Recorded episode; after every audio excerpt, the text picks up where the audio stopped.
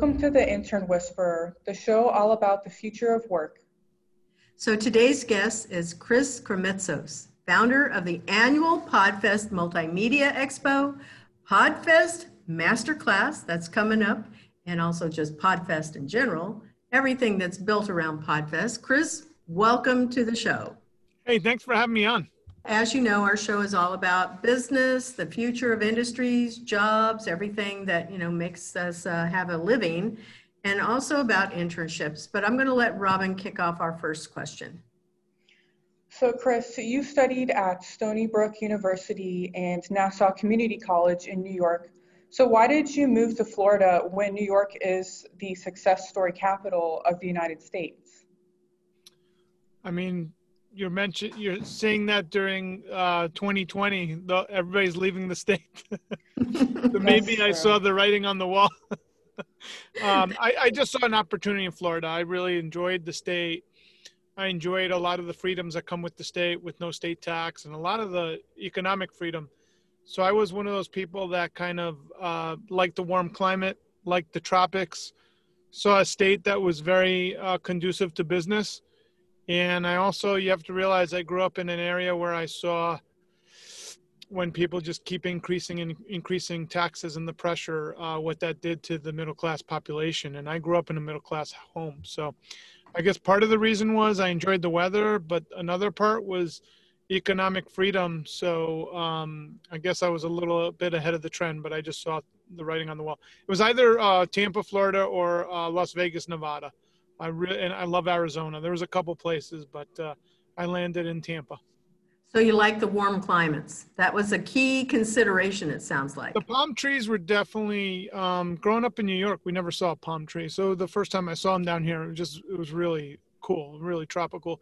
But it, it's also you know there's um you have to realize real estate was like a third of the price when I when oh, yeah. I moved. So oh, there's sure. a lot of things you're like, what? You could actually buy a house for how much? Is that even possible? It mm-hmm. almost seemed unreal. So there was a lot of cool mobility thing that you could you could get. But I would have done well in New York City. You know, I would have just taken the train in and hustled. Um, you know, hustlers hustle wherever they go. I just enjoyed the the climate and um, kind of the business environment of the state. I saw Florida on on the growth and I saw New York kind of already had plateaued when I moved, and now it's uh, backtracking a little bit. It'll probably still be okay, but right now it's giving back some of its leads. I agree. I think that, um, well, my family, when I was growing up, I was born in Kansas, but I've lived all over the United States, Arizona, California, you know, you name it. I've been in most of them, it seems like, if not living, passing through. But um, cold is not something I enjoy. I like to visit it, and I want to live in warm climates. Yeah, 100% agreed on that one. Yep. Uh, same thing. I like visiting it. I just don't want to live in it year round. Yeah, no more for sure. Um, so Podfest, we're going to build off of some of this previous success. And back in August, you had Podfest, the Multimedia Expo, the big giant summit where you broke the Guinness Book of Records. Why don't you walk us through what that looked like? That was the biggest thing ever. So many people. I'm going to let you go ahead and share all the glory. Well, uh, from an entrepreneur's perspective, we have a live event called Podfest uh, Expo, which is a live event, like physical live event. We were very fortunate that in 2020 we were the only event of our size to be able to go on. Two days later, the country shut down. So, I mean, you want to talk about luck? You couldn't uh, be any luckier mm-hmm. for someone that produces live events sometime in the summer, we decided to set a Guinness World Record for largest virtual conference in the world for podcasters. And we got the Guinness book involved, and we had 300 and I'm going to say conser- I'm going to be conservative on how many speakers, but it was somewhere around 320. But I believe it's in the 350s. But 320 speakers. We were, wind up getting attendees from 46 countries, 45 states. We had three languages spoken. We were teaching in English, Spanish, and Mandarin um, and we had people from India to Singapore to all over the world, Nairobi. Um, and we were able to bring the world together thanks to this new virtual medium. And we got an app called Whova that allowed us to integrate with Zoom. And we brought everybody together, and it was really an amazing thing. So we're finding out um, in a short little bit. I'm pretty sure that we will be the official Guinness World Record holders. It takes about a month or so to certify a record like that. So um, tomorrow we'll be doing the announcement. But when you're listening to this, more than likely we will be the Guinness World Record holder for largest virtual conference in the podcast space. That is really exciting. And I'm going to say congratulations a day in advance because I know you'll hear it and it's going to be amazing. And there were over 5,000 people. I cannot even imagine 5,000 people on any one platform, but I don't think they were all on there at one point in time, right? Not all 5,000? No, because we, we spread it out. We had three tracks going on every day at the same time concurrently. So at any one time, we had anywhere from 500 to 1,000 people. That's unbelievable. So many people. And I remember seeing because I was I was one of those lucky ones. I got to be a speaker and it was amazing. I was looking at the conversations that were going through and it was just so overwhelming. I was going, "Oh my gosh, I can't even keep up with them." Um, and I was grateful for the fact that you had pre-recorded shows, so it allowed me to be able to go back and listen to them, because the the knowledge that was shared, it was I can't even begin to put a value to it. It was really, really good. And you have such a great value system to it. Yeah, we you know we do a lot of things that most people don't do. So we get to know our speakers, we bring them together, and we tell them what's expected of them. We put things together uh, for them, and then we set them out into our conferences and we give them the platform and we set the stage. So it's one of those rare opportunities where our speakers literally have hundreds of people they're speaking to. Virtually, that just doesn't happen. And if you, anyone does a lot of these virtual events, you're lucky if there's 10 people actually paying attention. Um, and a lot of these big associations, yes, they have hundreds of people, but quite honestly, again, maybe 10 of those 100 are actually paying attention. They got one eye on it, the other eye on the TV. Our people were like engaged, and you could feel it because the chat, 167 meetups were set up in our app that we did not do that our attendees did, and over 3,884 people attended those. Mm-hmm. Wow. You really know your numbers. That's amazing. Well, so, we go through the stats, and that's why we invest in that. Um, but I mean, think about that. We created a platform. We had all this education. Our members were so excited they were able to create their own meetups within the, that app, and 167 meetups were generated. And they were helping each other. So it's really a full circle uh, kind of event. Mm-hmm. It sure was.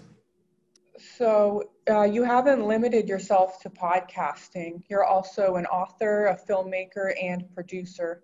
Why did you decide to branch out to different media outlets, and what have you learned from these different industries? Yeah, well, uh, I, I, was uh, I was working with my um, one of my friends who does my PR, and he's like we got to wrap our heads around what you do because you've made a movie you have a conference you've written a book and you've done them all fairly well. And what we found out was my core mission in life is to help people be the best that they can be within what they're doing. And it doesn't matter what medium i'm using i'm using that to unlock that and help people to be the best. So we wrote a book called start ugly uh, when I say we, I always include the community because I get a lot of feedback from people. But the book Start Ugly is about innovation and change, and it's a hundred year old case study. It's all fictional about someone that uh, starts in the lumber mill industry. But we've literally sold thousands of books. We have close to 100 five star reviews on Amazon. And that book every day now gets sold. What happens is people like Isabella will refer it to clients or people have trouble with change. It's easy to give them a book that basically has a story built into it. It's a parable and it's a short book it, and it has a cool message and it, you know it looks like a post-it note on the cover. Yeah. Um, so that's really been amazing and uh, the movie was uh, out of frustration in the early years of podcasting. People would ask us what does the word mean? So we would have to spend 30 minutes explaining the word podcasting and then they would tell us i still don't understand or i don't get what you're doing. Yeah. Um, yeah, and you know it's funny. It wasn't just older people; it was just people in general. Like everybody didn't get the word. So, so but how did you explain it to them? Because I would have said it's like radio, but not really. Yeah, exactly. That would be like a accurate definition because it's like radio, but not really because it's on-demand, uh, searchable audio content that's episodic in nature, delivered through the internet. So there, you know, it's a little bit, and then I'd break down what that means and all that. But that's why we actually made a documentary film. We said, okay when they keep saying to us they don't see what they're getting, they don't see what they're getting, we realize that there's a visual component missing since podcasting was audio in the early years. Now there's a lot of video podcasts, but back then it was 99% audio. And that's when we made The Messengers, a podcast documentary. We released it, uh, got distribution out of LA, had it up on Amazon for a few years. Now we took it off of Amazon, put it on uh, YouTube, and if you look up The Messengers, uh, colon, a podcast documentary, you could see it for free. Um, and it was a really well done movie, and we get uh, people commenting about it every day of the week, um, still to this day. How long is it? It's 59 minutes total running time, and we traveled to a handful of countries and all over the country um, filming it. When did you say you did that? We started filming in 2016. Took us a year, and we released the first uh, screener um, in 2017. Wow. So, did you have a? Uh, did you storyboard this out? I'm really kind of curious as to how you you developed it, um, and you went to other countries. So, there did you have a sponsor? Was there a budget? Yeah, actually, we didn't. Uh, I took the profits of Podfest in 2016. We ran out of money shortly after because there wasn't a lot of profit at the time. Uh, so we crowdfunded it, and the Podfesting community uh, gave us 123% uh, of goal. So we got, I forgot what it was. I think it was around 20,000, something like that.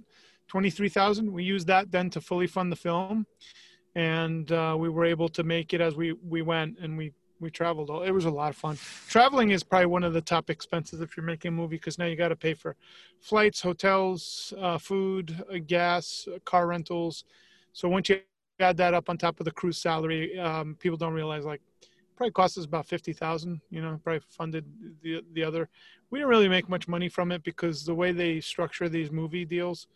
Um, I think we made four or five thousand the first week, which was actually incredible. You're lucky to make that.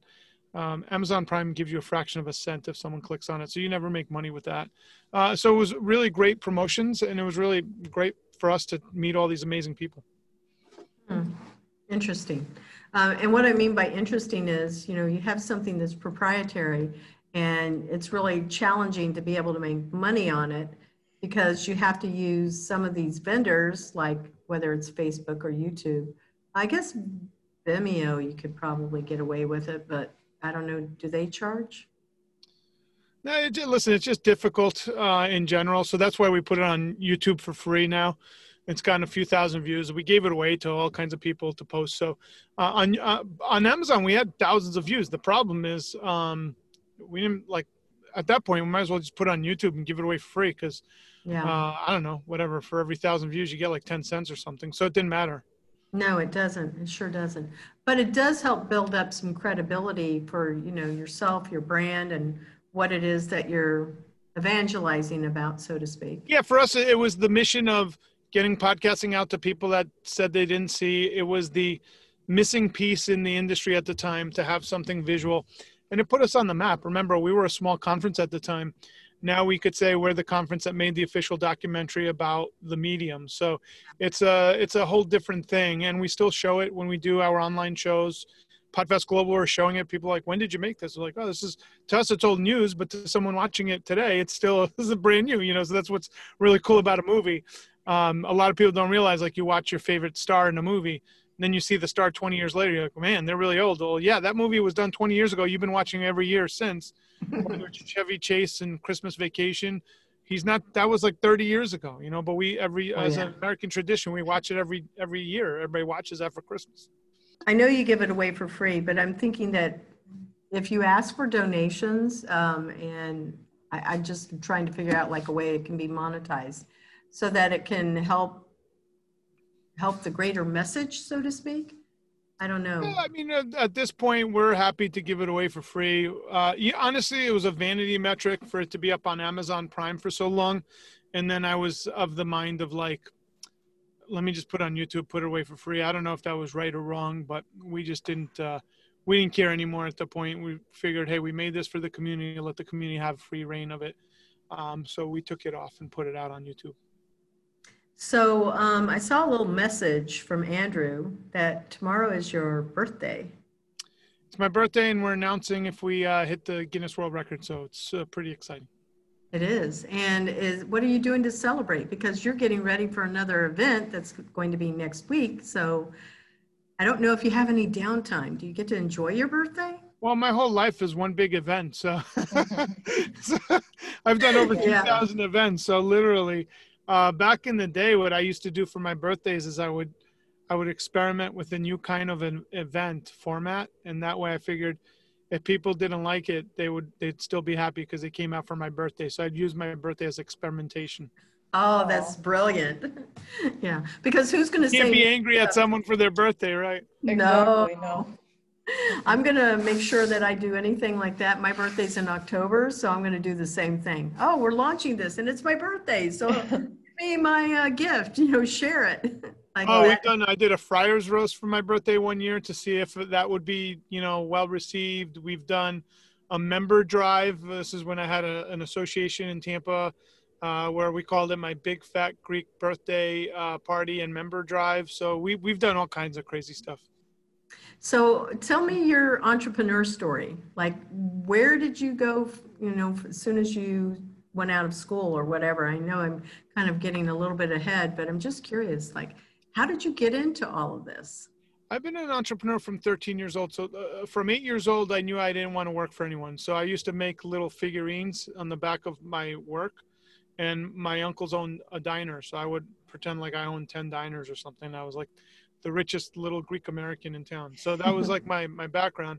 And then um, I started selling candy at school at 13. So I would make 20 bucks a day there. Half was profit, half was uh, to buy more candy. Then I I used to sell flavored cappuccinos to diners that didn't have a, uh, a machine, so they'd put the steamed milk with the flavored cappuccino. Um, actually, they'd have to have a machine, but they didn't have different flavors.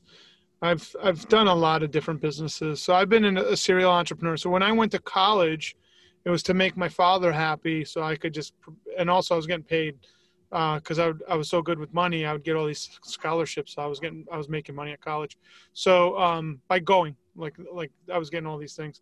So that was really a nice ride, and then um, moved to Florida, got involved in real estate.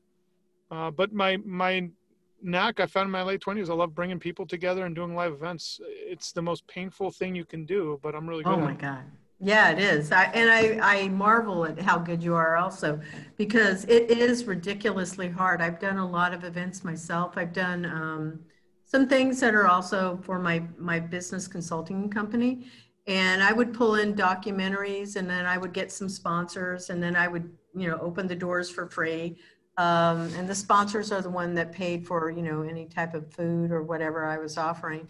But we did like, um, Plastic Paradise, and it was about the overuse of plastic in our environment. And then we anything that was business related, and then also did um, uh, money. Ooh, it was about the inside the Federal Reserve. I can't remember the name of it right now, but it was really really good. And then there was another one. I I don't remember the name of it, but I love doing events. Uh, they are so time consuming, and I, again, I have to sit here and give you crazy props because you're excellent at it. You have it down 5,000 people. And over the course of two weeks, that is just exhausting. And you have a wonderful team with you. So you might want to give a shout out to that amazing wife that you have and Andrew over there and all the others. Yeah, Katie, my wife is amazing. She's a full time podcaster, but she stepped up to help us because we saw really quickly we couldn't handle everything. And Andrew is my uh, project manager, Andrew Weiss. He's amazing. So it's uh, you know, you do it with the team, you get everything that you need, and then we have other people like Steve Saladino is our web guy, and then we have um, a social media team behind it, and then we have a Facebook ads person. So we, you know, it's a it's a small team of five or six, but we make it happen. I know, very small team, but it, what a lot of power behind it. That's what's so incredible. What industries do you want to or do you plan to branch out to, and why so? So, I mean, I'm probably going to stay in the industry of putting on events for new media creators. I don't even think the term new media applies anymore. So, I would say podcasting, YouTube, uh, TikTok, Twitch, anything to do with um, the mediums of today, really. So, anything through the internet. And then I'll probably dip my foot in ambient voice, which is the voice activated devices. And uh, work with a friend of mine developing um, really in-depth skills to allow people to manage their day-to-day activities through those assistant devices uh, to work as their virtual assistants. Okay. That's really another cool thing. So you're kind of dipping your toe into some of the things we talk about in the second half of the show about uh, future industries, but um, we're going to save that one because I have some other questions I'm going to uh, definitely pull up there. For our listeners, they may not know what ambient type of uh, technology is. Do you want to explain that for them? Basically, it's uh, the smart speakers. They're sitting there and they're in the they're in your they're they're in your furniture in your room, mm-hmm. and when you activate them, that ambient voice uh, kicks in, and it's uh, basically interacting with you based on what you prompted. Technically, those things could interact before you prompt them. So imagine a world where you get up and Alexa says, "Hey, good morning, Robin. Uh, would you like me to start your breakfast?" She might say, "Sure," mm-hmm. and then the machines all interact with each other. But the future that um, my friend Steve Tangiris and I have been looking at, and he's really the genius behind it. We do see a future where, let's say, Isabella, you have uh, work to do, and I need to interact with you, and let's say you're a famous consultant, and I want access to you, and you are really one of the top people when it comes to interns so let's say I want to interact with you. I have two choices. I could talk to Alexa to ask you a question, and then you could program Alexa to either speak back in your voice. So then let's say one person asks a question, you could program Alexa so that way anytime moving forward, anyone asks you that question, you have an answer already prepackaged. So you never have to answer another question twice. Uh, wow. Uh, if you're very, if you're a very um, famous person and everybody wants access to you, then I'll pay a, a ten dollar a month fee just to ask Alexa questions that ask you questions, and then you get paid by millions of people because they just want to know what's in your head. Mm, that's, that's so interesting. Yeah. Super interesting. Yeah, because I know that right now, like my phone will go, you know, I can go, "Hey Siri," blah blah blah, and it talks back with me. And I know people that have Alexa and other devices in their home, and they can certainly interact. And sometimes it's just like they're I'm at their house and the, the I don't know, the device will say, oh, I didn't understand you. Would you say that again? I'm going, who just talked to you? Nobody did. but it seems to pick something up. Yeah, I mean, it's all going to be in the cars too. So, like, it's going to be following us wherever we are. It'll be on your keychain, it'll be on your phone. So, I mean, if you drive a Tesla, you don't even have a keychain because your mm-hmm. cell phone opens your car. So, um, you know, it's all going to be seamless and it's all happening very quickly. Yeah, yeah. We have keyless entry in here. That's one of the things I was showing Robin. So everything, I could not yeah. agree with you more, will be run through the phone. I think that's the uh, sign of the beast in reality. It's not. Well, COVID has accelerated a lot of things. So even at the Tampa International Airport, I flew out a couple weeks ago. Um, there used to be a person at a kiosk checking you in. Now it's all uh, just a machine. Like you didn't need a person there anyway. So what it's done is exposed all the stuff you don't really need a person for. And since people have to create touchless systems, they've integrated it almost immediately. So it's really pushed us forward in how we use technology. Um, same here in the offices that I work with, everything's touchless. Like the sink is touchless. Like I don't have to touch right. anything to wash my hands, you know? So that's Are you talking about Clear? I, when I go to the airport, I use Clear and scans the retina of my eye. Oh yeah, no, I've, I have clear. I, I had clear. I don't know if because now I haven't flown it all year, so I don't know if I renewed it. But I, I use clear. But no, I'm just talking at the regular Tampa International Airport to take your trams out. There used to be a person that would scan you in. Now it's just four like iPad-looking kiosks that scan you in. You just walk oh, in. Those. And then in the American Airlines um, part of it, there's no one. You just go in the trams. I guess they get you on the other side. So they've they've literally taken a lot of redundancies out of the systems that were there uh, and I don't, I mean, if you ask me when things go back to normal, those things aren't going back to normal. Those systems no. thing, they're, yeah. they're not going to need those people for those areas. So that's, um, that's just what we see right now. And then, uh, you know, ambient voice, the stuff that the voice technology, that's going to, that's going to really push us forward. Um, you know, they have computers right now that are reading like John Maxwell books and you can interact with the, the the artificial intelligence device and debate about the author like because it, it, it memorizes everything the author did and it could tell you his viewpoints and you could debate uh, artificial intelligence about what that person's stance is on a topic. That's right now today. That's not like tomorrow. We already wow. have right. So that's uh, that's that's the world. Now the challenge is it takes years for humans to adjust to the technology. Technology exactly. always moves faster than the humans Hmm. Yeah, that's very, very true. Very true. So I'd like to know where that one is too. So if you have a link for that, share that later. It's a Google. It was a Google. Uh, they did a demo a few years back, and they were talking about it. But it's somewhere out there on the internet. Neuralink. Look at Elon Musk. He's actually he knows that AI is going to basically uh, probably be the next life form in making us extinct. So now what is he doing? He's hybridizing us with Neuralink, so we have a shot. Yeah, I've seen that. Too. If anyone doesn't know what Neuralink is, it's a chip in your head. They they cut a little penny-sized hole in your uh, cranium, throw the chip in there, and it's got like thousands of, uh, uh, a tenth of the diameter of a hair, uh, thousands of those threads in your brain, and now it receives signals and it could reprogram your brain. Oh Yeah, gosh. very much how we think of The Matrix or scary. other movies that are similar to that. Well, it was Mhm. supposed to come out at the end of this year. He just did a demo. They have it live in pigs, and it works really well. So the first phase, it's going to go into anyone with neurological dysfunction, so Alzheimer's patients, uh, Parkinson's, Huntington's disease.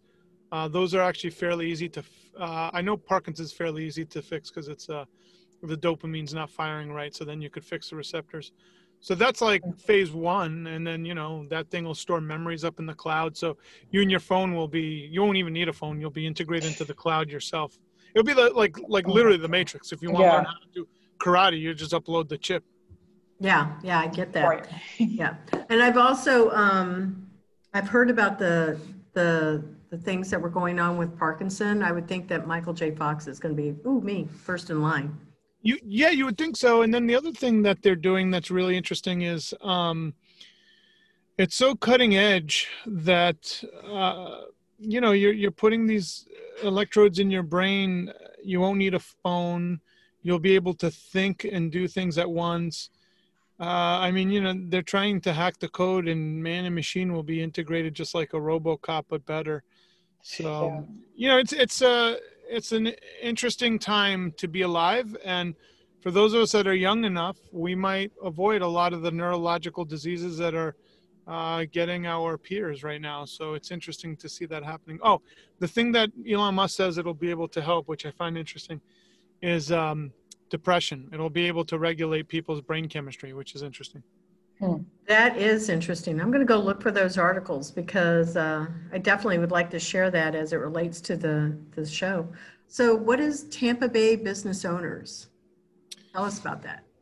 Uh, that was a chamber like um, association we created for business owners in the Tampa Bay area. We started it during the height of the real estate bust, and we grew it from 20 members to 300 members in four or five years. And um, we were the largest association of its kind in, in the Tampa area. And then I was I had the good fortune of having a successful exit, selling the company and then that's that was uh, the bridge where I transitioned over to podcasting full time. I think that was a really smart move, honestly, because real estate, I mean, that's one of the things that we're known for in Florida, right?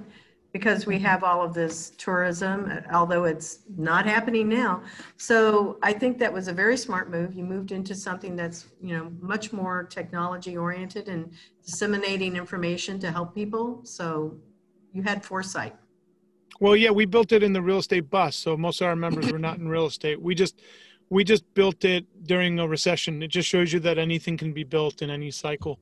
And now during this cycle, um, we've literally doubled our footprint uh, based on uh, what's going on virtually. So you you always got to use what you can to your advantage and look at all the opportunities out there. When we come back to our live event, which will be in June of 2021, and at the Hilton in Orlando we're um, we're actually going to hybridize the live event model by having an entire virtual track where people all over the world could join us in real time.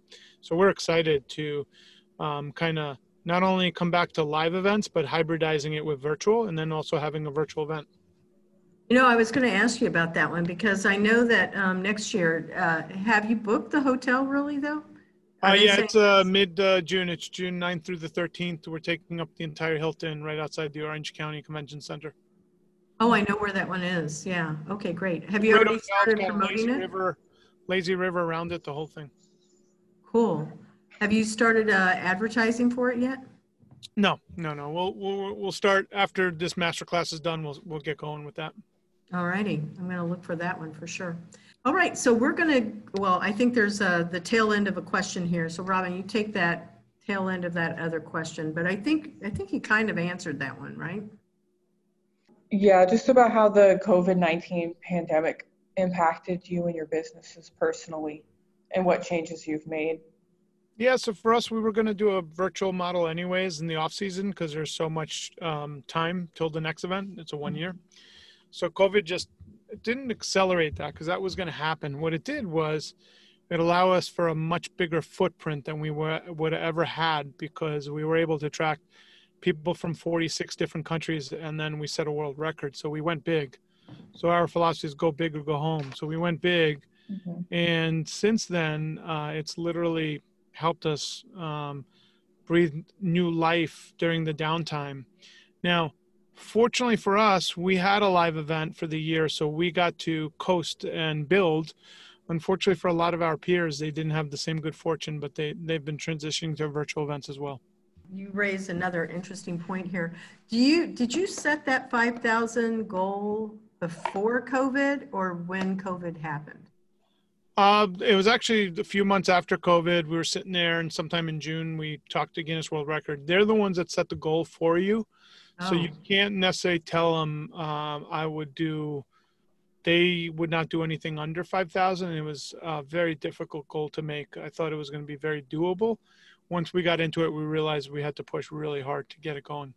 Mm-hmm. Yeah, I would think so, because uh, five thousand it, it doesn't sound like a big number, but you know, you're you're very smart, I think, in the way that you handled it. You leveraged it based on you know key relationships, and then by making it go global, of course, it had to work. But so much, so much time and energy put into that, and you turned that around so fast. To a, so again, to your credit.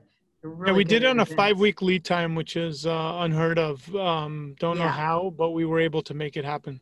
Yeah, that's what I'm saying. I mean, to your credit, you really know events. You know it well. Well, yeah, I had the right. So Isabella, she, what you're mentioning is a very smart business tip. I know my business, so I had the confidence to do that. If I mm-hmm. was starting out, I would not recommend that for anyone with that many speakers. Mm-hmm. Our show is about internships and remembering someone that gave us a chance. So, what do you predict the future of work looks like for your industry 10 to 20 years from now. Now, he was an expert, just so you know, Robin, that we mm-hmm. pulled mm-hmm. in on our future of podcasting. And so he gave a little snippet of that, of what that looks like. And he's obviously a futurist. So he's going to be able to tell us what he predicts it should look like in podcasting. The whole idea of the chip in our body is uh, something that can be a little bit scary, but um, what do you think it's going to be like? 10 to 15 years? Well, let's just go five. Forget it. Too hard to think about 10. Mm-hmm. Yeah, even five years is pretty aggressive. Um, I think we're still going to be listening to podcasts. I, I, I, do think there'll be two or three really big players in the market Spotify, Amazon, and a third player we don't know about yet. Uh, I do see podcasting as an industry will have billions of dollars being spent on it yearly. Uh, and we will have uh, I would say five times as many podcasts as we have now. Now we have around a million. We'll have five to ten million at least.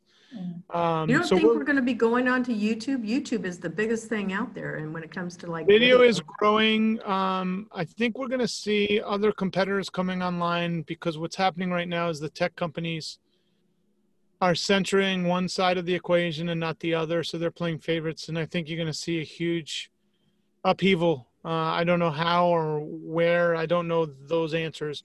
I just see a lot of people across both sides uh, being kind of upset of how they're doing things, and they're they're they're getting in, involved in in uh, uh, content. So it, there's going to be a lot of differences from what we have now. But as far as where we're at, we'll have more choices to consume. So there'll be more companies and more niche companies delivering niche content. So we're not even at close.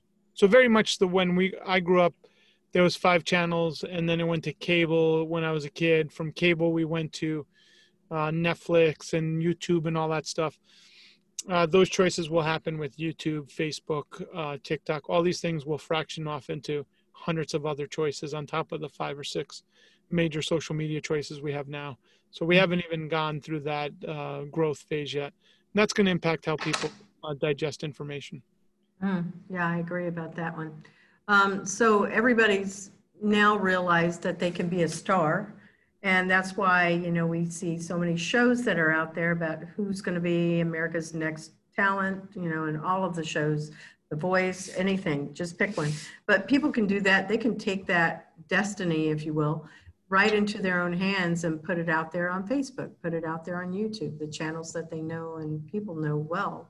It's really going to be something where I think that people are feeling more empowered than ever moving into the future to be able to um, leave a little legacy behind. I think that's what everybody wants to do is to be remembered for something. That's why I think that's a motivation, I think, as to why people do this. Well, you know, with artificial intelligence, it's basically re- also it's replacing anyone that does manual or physical labor. The machines mm-hmm. can do everything. So, um, you know, when you're marketing right now, we type in and we find what we want through search. But when I'm talking to the machine, it's serving up what I need in real time and then calling the local pizzeria or whatever. Mm-hmm. Uh, one of the few areas that you could actually make money is being an influencer or paying an influencer to promote your product. So having a niche product. So you're going to see a lot of that grow because that's going to be one of the last things to replace. Now they do have artificial intelligence devices creating classical music and it's pretty good. They're also creating techno. So it's not like they can't create art, but it's it's going to take a while. Yeah, I've definitely heard those types of um those types of music too. And also the robots, you know, I, I saw this one, it was a video where Google had created the uh, AI so that when I was calling to get a haircut, I go and call and say, oh, I want to get my haircut. I'm interacting with this AI um, device that can actually tell and respond to my questions no matter what they were.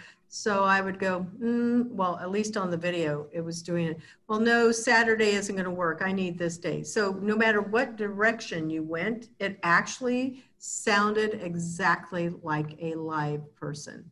Hmm. And the reason why it was so appealing is because it removed some of the um, friction and the hostility that can sometimes come out of human emotions when you're interacting with uh, customer service, so to speak. So was able to provide more empathy.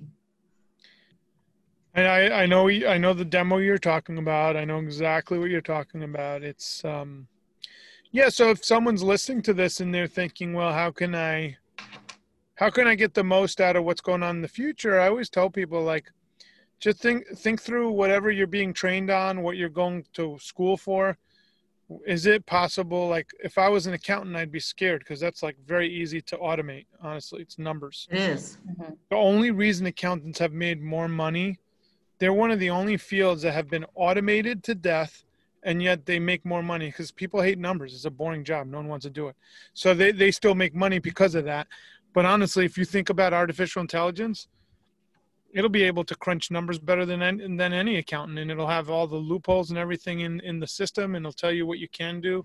So i just don't um, i don't see a future if i was going there. I would go into a very niche part of accounting because that'll take a while before they automate that but i wouldn't want to be a general i'm talking about 10, 10 years out. I wouldn't want to be a general cpa right now there's no problems but they're going to be very upset a few years from now. I mean all the journalists were when they got uh, blogs replaced their livelihood from you know a nice journalist job where they're making good money and mm-hmm. you know barely working compared to what uh, millennials are, are millennials are cranking out more content than than's ever been cranked out yeah i think part of how the differentiation is going to be seen is the way that um, this is about interacting with a human and having more of a relationship being able to tap into things that are creative through that uh, experience that we have together, whether it's through brainstorming or you know whatever it is.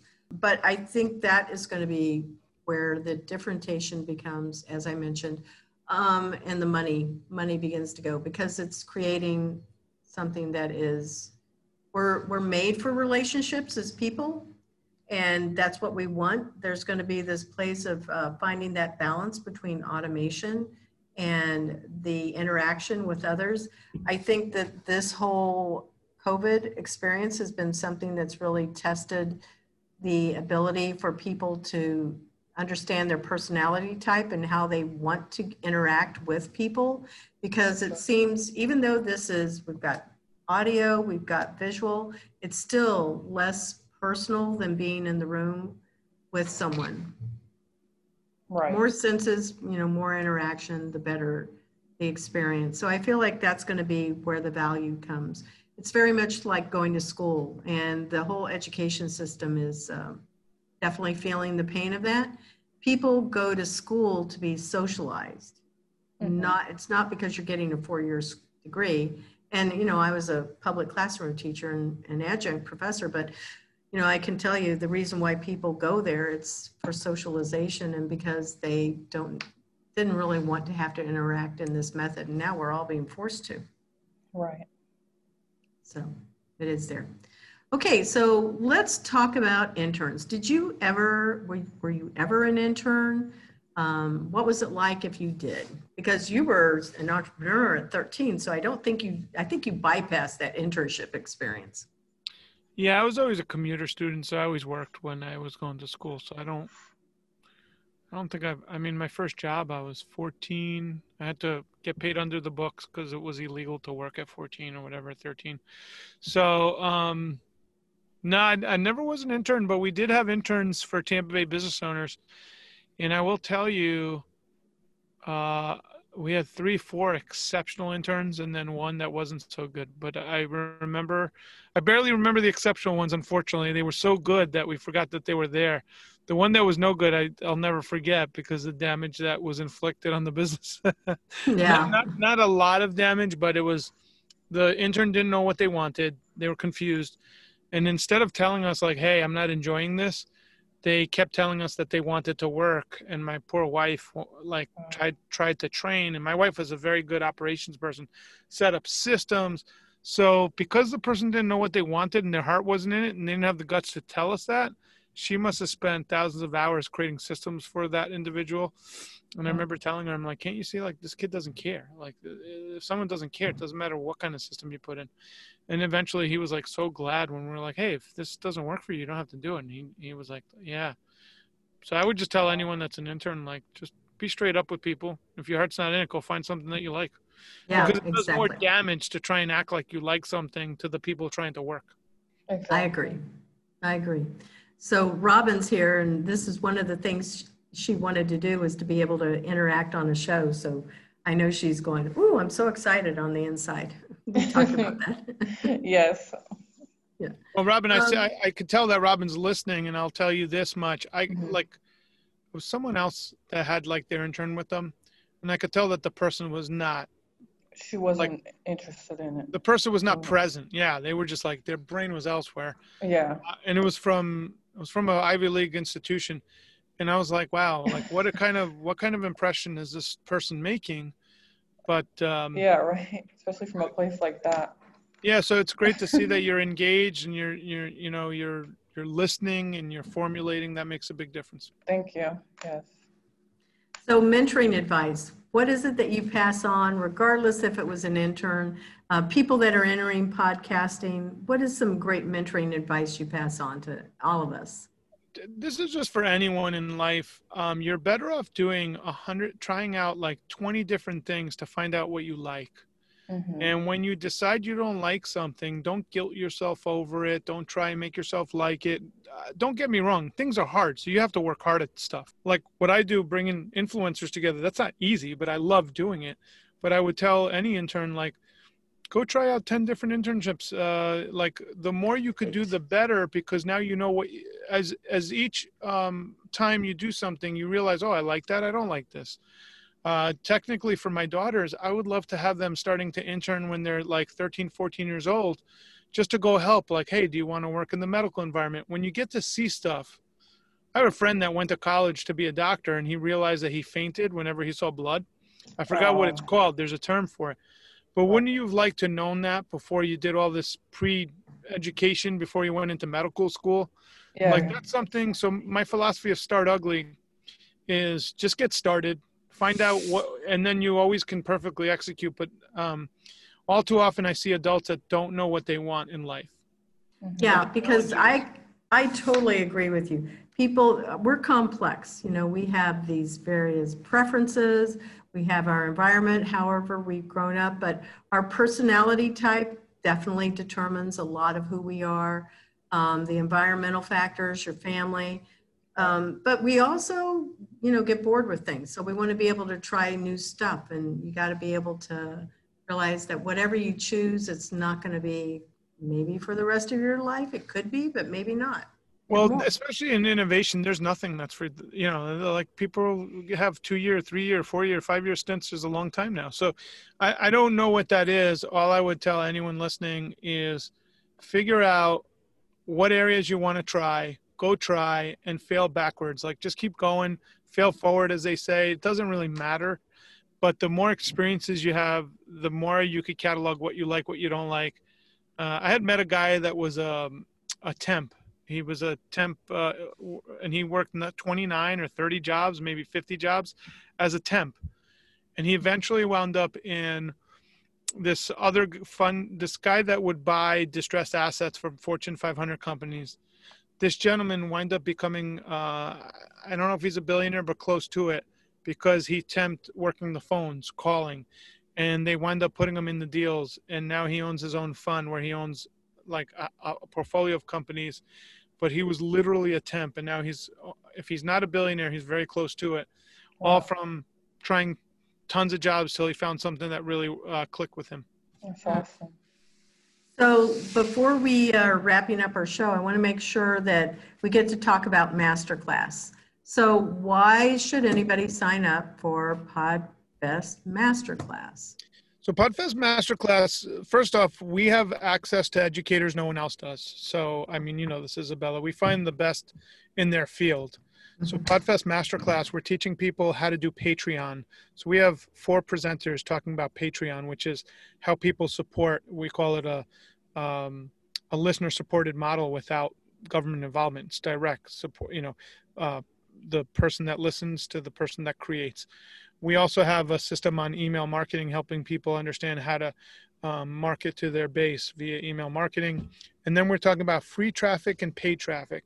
Free traffic is organic, things that you do, and then paid traffic, a lot of people don't realize, but in podcasting and, and, and these different platforms, you could actually pay for traffic. You could pay for ads that deliver subscribers. And I'm not talking about hacks, I'm talking about a lot of these players have resources where you could actually pay for ads that get you direct subscribers, legitimate subscribers for people looking to find things that they want to listen to. So this is a very unique circumstance with 40 really specifically chosen educators. We're also going to go into Instagram, how to grow through Instagram. We have one on Twitter, and then um, uh, you know we do have a zero to launch for the beginners to start. That's free. So we have a bunch of free stuff up front. Um, well, I should say low cost is like 25 bucks, and then we have stuff for the masterclass for what you want. We uh, we're already at 300 passes. We believe we'll be somewhere around 1,500 attendees. So it'll be a huge event, even this little one. So it's going to be amazing. Yep. And I also saw that, you know, for those that can't make it, you had the recorded shows that they could go and tag into and yeah you could access. invest that we really set this uh we we set everything pretty much all the tickets are under 100 bucks except for one level of pass and they start at $49 i think 25 49 79 so mm-hmm. uh, you could invest in a ticket includes all the recordings and then you could study up on everything it's really um it, it's for this niche of podcasting it's probably the most in-depth kind of education you could get anywhere in the world and I, I say that with confidence because we we did Podfest Global, and we know for a fact it's yeah. it's, uh, it's, uh, it's probably some of the top education you can find anywhere. How long do they have access to those links? Oh, uh, once if you invest in the videos, I mean, it's pretty much a lifetime. You know, as long as I'm around. So you must have them on your Facebook page. Is that where they are? No, we actually have this new thing called Super Pass, and we're able to organize them like a Netflix account. So we're we're going to be unveiling that soon. So then you Ooh, can just scroll and it'll recommend. It's some really cool stuff. That is super. That is very innovative. We use Vimeo right now, but we're about to transition to the Netflix style app. Oh, very very nice. Very glad to hear that. Okay, so where can our listeners, how can they contact you? How do they find you? Social channels? What would you like to share with our listeners? Uh, just if you look up Chris Krimitsos on Google, it'll respell my last name, uh, and you'll find chriskrimitsos.com, or uh, just find me on social media. I'm on Facebook and uh, the different platforms. Mm-hmm. And then um, I think, yeah, that's easiest, but you might need to spell your last name just one more time for our listeners. Yeah, it's uh, Chris with the C, C H R I S, and last name is K R I M like Mary, I, T as in Tom, S as in Sam, O as in Oscar, S as in Sam. Chris Krimitsos. Well, thank you again. And I just want to be able to say um, to our listeners, if you want to know more about Chris, be sure to go look him up, Google him for sure, and then always look for PodFest. And I want to thank Robin. Good job. Great job on the show. So Thank you. we are signing out. Bye, guys. Thank you. Thank you.